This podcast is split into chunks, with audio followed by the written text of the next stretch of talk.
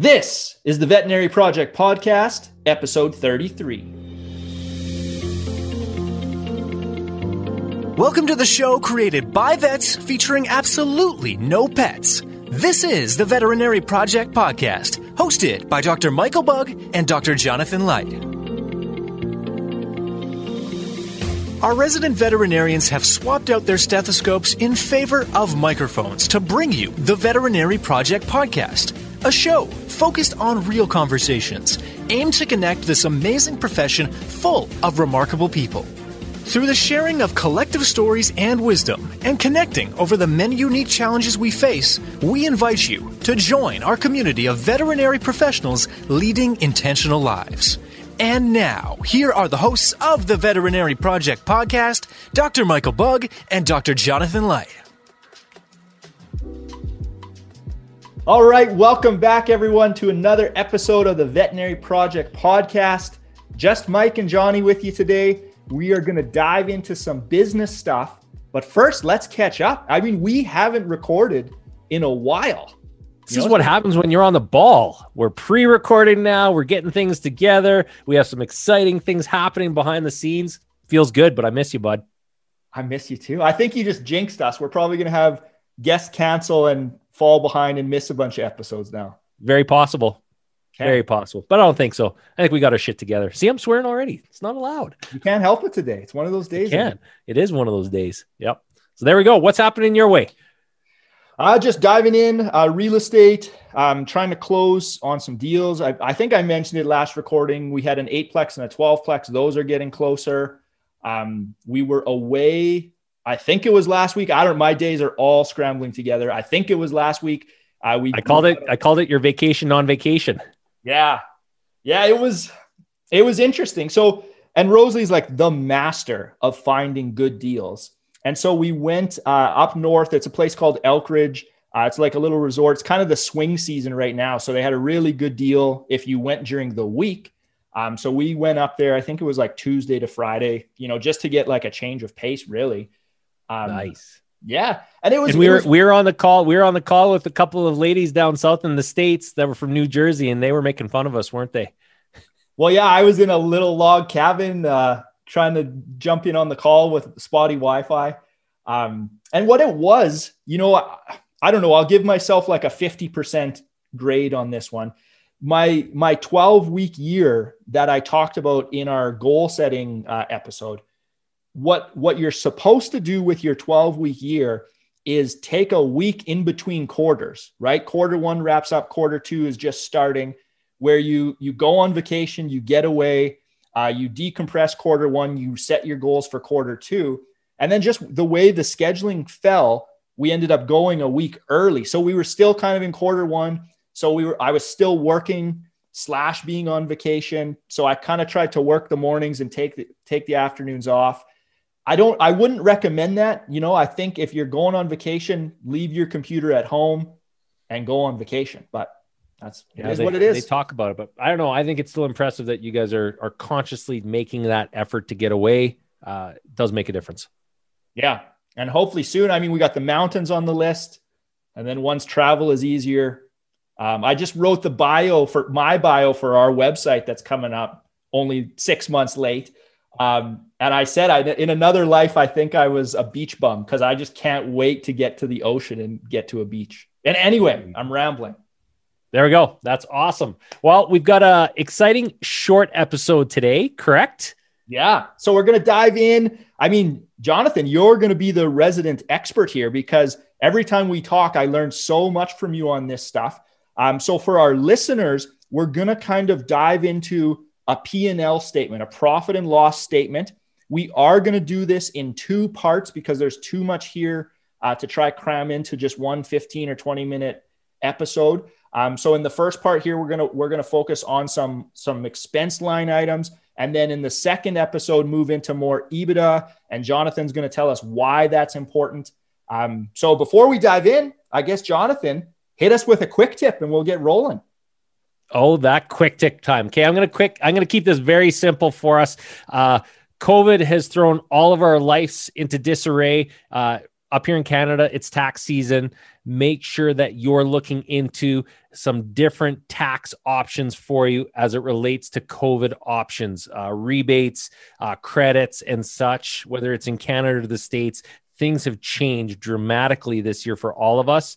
And this goes without saying. That's why this is a very simple, quick tip. Make sure you're talking to an accountant or somebody from a professional manner. There's a lot on the table for us this year that way uh, with our government supporting us. So don't leave that money off the table. It's there for you. Nice. Okay. I think this is a perfect time for me to also throw in a disclaimer on this discussion. We are not accountants, we are not lawyers. Uh, we are leaning on mostly Jonathan's. Uh, fairly vast experience in the veterinary world. Um, you know, so I'll let you add anything you want to that, and we'll we'll get rolling. Perfect. So basically, in the end of that disclaimer is this is our experience. Don't take this as financial direction and or recommendations for how you should be completely running your veterinary business. This is our experience only. Disclaimer done. Awesome. Okay, Jonathan, a P&L statement. When I look at them, um, you know, initially anyway, it kind of makes me want to puke. There's numbers everywhere, there's lines everywhere. If you have no training, it looks like you're reading another language. So let's start unpacking that for our viewers. Make this simple so that they know what they're looking at um, and why is it important to them. Love that. Great question. Great point of start. Unfortunately, I'm sorry to hear about your vomiting episodes or that lack thereof. Uh, a P&L. It's it to me, um, as you get more into them and you look at them month over month, it allows you to know what the backbone of your business is doing. And in my view, it allows you to really be able to tweak in a big way to the profitability and the success potential for your business. Uh, in my experience, when you're working, so when I'm working with new clinic managers, it is not uncommon for them to come at it from the exact standpoint of what you're talking about, Mike. What is this? Holy heck, Jonathan, I didn't go to school for this. What am I supposed to be learning from these thousand numbers that are in front of me? So when we're talking about vet clinics and we're looking at with our employees, with clinic managers, those in leads positions, um, a great question to start with, and I'm going to open that up here on this podcast, is if we bring in a dollar of revenue, what are we left at at the end that is going into the owner's pocket? I want you to think about that. Well, I would say, I mean, the public perception is probably a hundred million dollars for every like just so much money goes in the owner's pocket. There's just, just loaded, right? Loaded, overflowing. So with that, we have a dollar coming in what actually is landing in the owner's pocket, whoever that is, whether that's a consolidator, uh, private practice, etc. Okay, well, that's a great question, and and by the end of this, we're we're going to answer that, and it should be clear how we got to that number. Or perhaps we'll wait until episode two to episode let us two. know about okay. that. Let's do that. Okay, so so dive into it. I mean, obviously up at the top, and we're only hitting big things because there's just there's no point hitting every line item. Um, profit comes up first. I mean, that's pretty self-explanatory, right? You can break it down by categories. I don't I don't really know if we need to dive into that or what you want to add in there. I'll keep it simple. So when we look at the different revenue line items that go into a veterinary practice, you have some big ones. You have some such as outpatient services, all of those professional services that you do towards vaccines, etc., that utilize your professional skills. You have other ones such as um, radiology, surgery, anesthesia, a big one being your laboratory and what you bring in in revenue that way. Your food items, all of those hit your P&L to go to your revenue line item. And that revenue line item is a total of all those categories together. And depending on your business and how you set it up, you might have different numbers of categories that you go off of. I like to have it a little bit more detailed so I can break it down and know month by month or year by year what are we doing. So if I sold $50,000 worth of Purina food last year and it went down to 40,000 in this year, well, that's a 20% difference. I want to know about that because that's a substantial number. Where did it go? Did we switch foods? Did that food go to a different competitor online, etc.? I can see that easily from my P&L. So that's that first revenue line item and that gives you your total for what you're bringing in to the clinic. And normally P&Ls will be broken down hopefully into a month by month basis, a quarterly basis, and a year over year basis. And remember, this is only one of three major business statements. but this is the one that I'm looking at month over month. Yeah. And quick question on that. I mean, obviously you're looking at it monthly, but it sounds like a lot of the value also comes from the trends, right? Like after you've been, been doing this for a year and two years and you have that data to look back on and, and trend line. That's correct. Yep. So with Mosaic Veterinary Partners that I'm working with now, then um, looking at that mixed animal revenue model, it's a new model for me. So I'm really learning what those categories are, and I don't have those percents and those trends in my brain now. So it's it's a little bit harder. It takes time. I I feel very new at it compared to looking at a specialty or general practice trend. Yep. Yeah. Okay. Perfect. Um, I and I don't know. This just side note. I don't. I right around when we graduated, that's when like dentistry was really coming on strong, right? Like it was like some clinics still didn't have dental equipment. And that was all the rage of like, look what you can add to your revenue. Like this dental machine pays for itself like immediately. And now dentistry is a huge part. Anyway, that's just a, a quick. Correct. Now you look at ultrasound, ultrasound being the new radiology, you know, the new x ray, everybody's got to have an ultrasound. Uh, and that one's becoming one you do have to price in and look at capitalizing all the rest.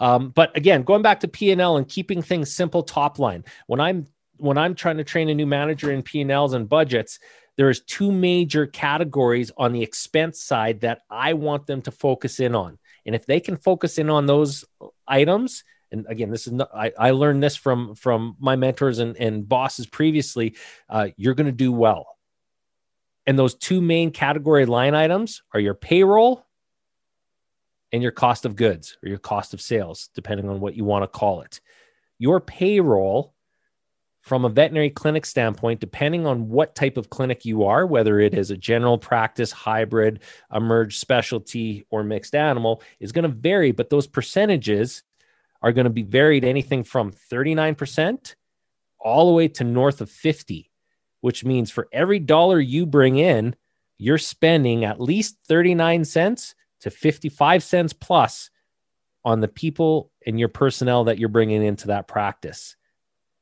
So that's really important. That's half your business right there, dependent in veterinary medicine on your people and we need them. And we see and i could see this in especially my specialty times that if my payroll numbers were too low i knew i was going to have issues. It looks great. We're making money. It's fantastic. No uh-uh i've got burnout. I don't have enough support. I need to hire more. And so your p&l tells you that. Yeah so you're saying if your payroll is down at that 39% right on the low range even though you might think, okay, awesome, we have this expense really low, you're saying that's actually bad because you're burning people out, you're understaffed. That's correct. Yeah. And we would break it down even further. And I do to this day. You know, you want to break that down into your veterinary costs, your tech and TA costs, your reception costs, and your manager's accounting, et cetera, administrative costs. I can break those down into percentages and tell w- whether those categories are also too low. And by doing so, you can really get into the details of which, depending on the size of your hospital or clinic, you have to do that. Mm-hmm. Yeah. So, yep. I mean, I don't even know if there's an answer to this, and I'm sorry to throw a curveball at you, but when I see this, like the, what I hear, especially when you're talking to an associate uh, veterinarian, um, often people default to I should be paid more, right? That that's that's where we go. And, and I mean, and good on you because you should be negotiating on your behalf. So, how do you balance that when you have this metric 39 to 55%? Obviously, if you're blowing up to 60 and higher, it that happens. money's got to go from somewhere else. So, how do you balance that uh, as a manager in a, in a hospital? Yeah. So you try and balance the needs versus the wants and desires of your employees. So as an example, right now in my build out for Bridgeland Vet Clinic, my percentage of payroll is going to be above those levels that we just talked about. But then I know as revenue increases over time, I'm going to get to that percentage that I want. And for the team that I need there, I'm willing to pay more and it's going to balance off. The flip side happens though, if you're in a vet clinic where you have revenues decreasing or being stable pre COVID, that's where you look at it and go, oh, can I can I or should I be shaving off some of this payroll in order to allow capital expenditures and other costs within that business that are you know important? I wouldn't say just as important because your payroll is number one but they are important. And sometimes you have to have that difficult discussion um, with your employees that says i don't have enough at the end of the day to be able to give the raises. And that's a whole different hr discussion compared to what i would love to but our business is not allowing for that right now. That's my reality yeah and I, P&L think, allows us to see that yeah I think it's a great uh, point and comment that as your business is in different phases, your sweet spot on some of these is going to be a different number, right? Like you're that's in correct. startup mode. So your revenue is going to take some time to catch your expenses. And that's just what it is, right? You have to staff the place. That's correct. Yeah. And you want to staff that place appropriately and still be very conscious of that budget. So that's what that first line item. And again, there's a lot that goes into payroll uh, in terms of hours, staggered experience, etc. Uh, the second one that uh, in the importance factor is that cost of goods, cost of sales. So this fits into. Sorry, one second. I have one more question on payroll because I think it's really important. Then I, I'll, we'll move on. Rough ballpark, because I know you don't have to drive into all HR thing what when you pay someone X dollars per hour versus total comp pack, right? Because when you're saying 39 to 55%, that is everything. That's not just their wage. Great point. So, uh, depending on your setup, your business setup, you could look at your benefits percentage being on your P and L an extra three to six percent on average, on top of what those wages are, and then I just rough ballpark it as to saying anybody that I'm paying, just add another 15% for total employee costs. So if you're paying them $100, it's actually costing you as a business about $115. And I'm being very rough with that total when you're talking about insurance, benefits, employee benefits, everything that is entailed in bringing that employee in. And that's a that's a sunk cost. You have to pay that and if you're not if you're not gauging for that number, uh, it's going to come out somewhere. Yeah. And I, yeah, I just wanted to bring it up because it's a great yep. point that um, as employees, we can sometimes forget, you know, if even you're, you're getting paid a hundred grand, but it actually costs 115 grand. So. Yes. Yeah. Very rough numbers again, yeah. based on experience. Yep. Yeah. Uh, the second area where you can influence as a clinic manager, an owner is your cost of sales, cost of goods. So cost of sales, cost of goods would say anything that you are required from a supplies in order to be able to provide that service fits within that cost of goods or cost of sales, again, depending on what you want to call it. So, examples of that would be your medical supplies. So, any hospitalization, catheterization, needles, hubs, any of those little things, they add up depending on the size of your hospital. What does it cost you to run that x-ray service and or any of the administrative extras if you're sending them off for interpretations? What does your lab cost? This is a big one I run into with lots of different clinics. What are your actual lab markups as compared to what your charges are. It's not cheap to run a lab, especially in clinic lab, as compared to moving out to IDEXX, Antechs of the world. What are you making on that? This is, a, you know, if you throw that rotor out, you're throwing that reagent pack out that's worth $600. That adds up very quickly. And sometimes that is forgotten about in the clinic. Third, and the most important, your pharmacy. So if we're looking at small animals or mixed animal or, or specialty, there are some expensive drugs in there. And if they're being left to expire, that is cost of sales numbers going up and your money is just going right out the door. So if we can hold those numbers and your percentages can vary anything from, you know, if you're in a, an emerge hybrid where you have less cost of goods on hand, 16%, um, is a number that, you know, I, I know from experience, again, people could have different numbers. General practice, you're looking at, you know, that 22 to 26. And then if you're in a specialty world, it can be anything more than that, depending on what type of equipment you have in that practice, um, MRI, CTs, etc. Uh, and then inventory is so amazing because you have also food costs that go into that. And for us in Canada, food should and can make up up to 15 to 25 to 30% of your overall revenue. Smaller the clinic you have, the more that food makes up as a percentage of your revenue.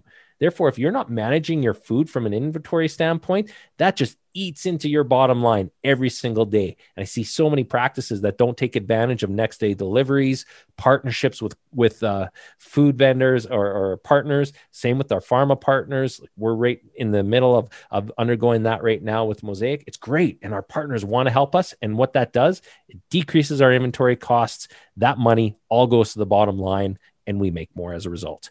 And that's interesting, especially some of the costs you don't think about. Um, you'd mentioned like uh, radiology gets sent out and you know you have that fee that the specialist is charging back to the clinic. So sure it might look good as as a veterinarian. You build out whatever it is 250 bucks for a radiology consult.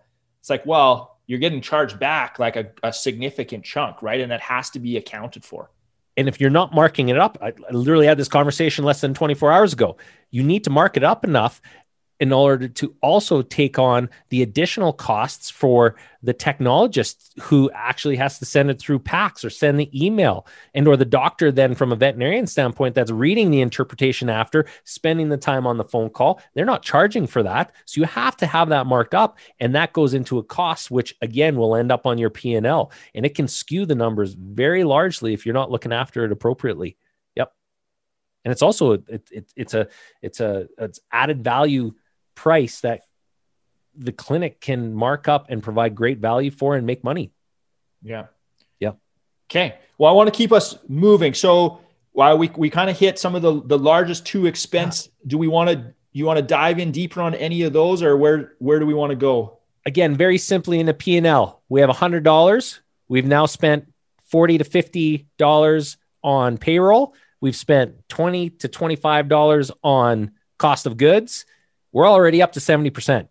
Yeah. So my former boss would say, if you can look at those two categories, you're 70 to 80% of the way there already. Yeah. On a P&L, focus on those areas. Thirdly, we have general and administrative expenses.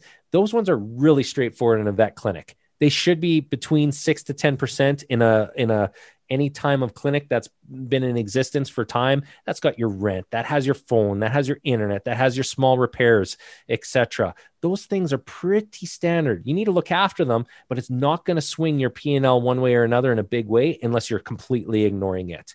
Okay. so those general and administrative expenses they add on another again like i said 6 to 8% so all of a sudden what are you left with? You're left with your net income or what we would term your ebitda your earnings before interest, tax, depreciation, and amortization. And in veterinary medicine right now, that is the hot topic. Okay. What is your EBITDA? Why should we be controlling above the line, which is everything we've just discussed? And what do we, as clinic managers, owners, not have control over as much, which is everything below the line? Perfect. Okay. I think this is a perfect spot to kind of uh, cut because we're going to come back to this and on our next conversation, we're going to dive into that EBITDA and, and figure out exactly why is it so important. I know when Jonathan and I, we chat all the time, like off the air and he's, he's always like dropping EBITDA this, EBITDA that, and multiples of vet clinics are selling at. Um, so we're going to dive into those things for, for Jonathan's cliffhanger. If a clinic earns $1, um, he's already given you some hints because we've spent close to 75 cents of that, at least some give or take on, on just what you said already. Um, so we're, we're circling in on that answer and I guess you'll, you'll bring it home for us next time. There we go. Excellent. Lots of fun. Hope this has value for people. And if I'm going too quicker into the weeds, let us know, please. Thank you for listening to the Veterinary Project Podcast. As a recap, on behalf of our hosts, the Veterinary Project Podcast will be releasing new episodes weekly. So be sure to tune in as we bring you more conversations aimed at helping you enjoy a life well lived. If you enjoyed what you heard on the show and you want to stay in the know, please like, love, and or subscribe to the podcast on the listening platform of your choosing, as we're available on all the usual suspects. If you know of others that may benefit from these conversations, we'd love it if you please share the show with them, as this will help us grow our community to reach more and more veterinary professionals. Speaking of which, if you are a veterinary professional and would like to get connected with more like minded individuals who are joining us on this journey, please send an email to the Veterinary Project Podcast at gmail.com, and we'll invite you to be a part of our private Facebook group. General feedback, requests for information, or perhaps requests to be a guest on the show can also be sent to the Veterinary Project Podcast at gmail.com. Dr. Michael Bugg and Dr. Jonathan Leicht, thank you for listening to the show, and we'll catch you again next week for another episode of the Veterinary Project Podcast. Bye for now.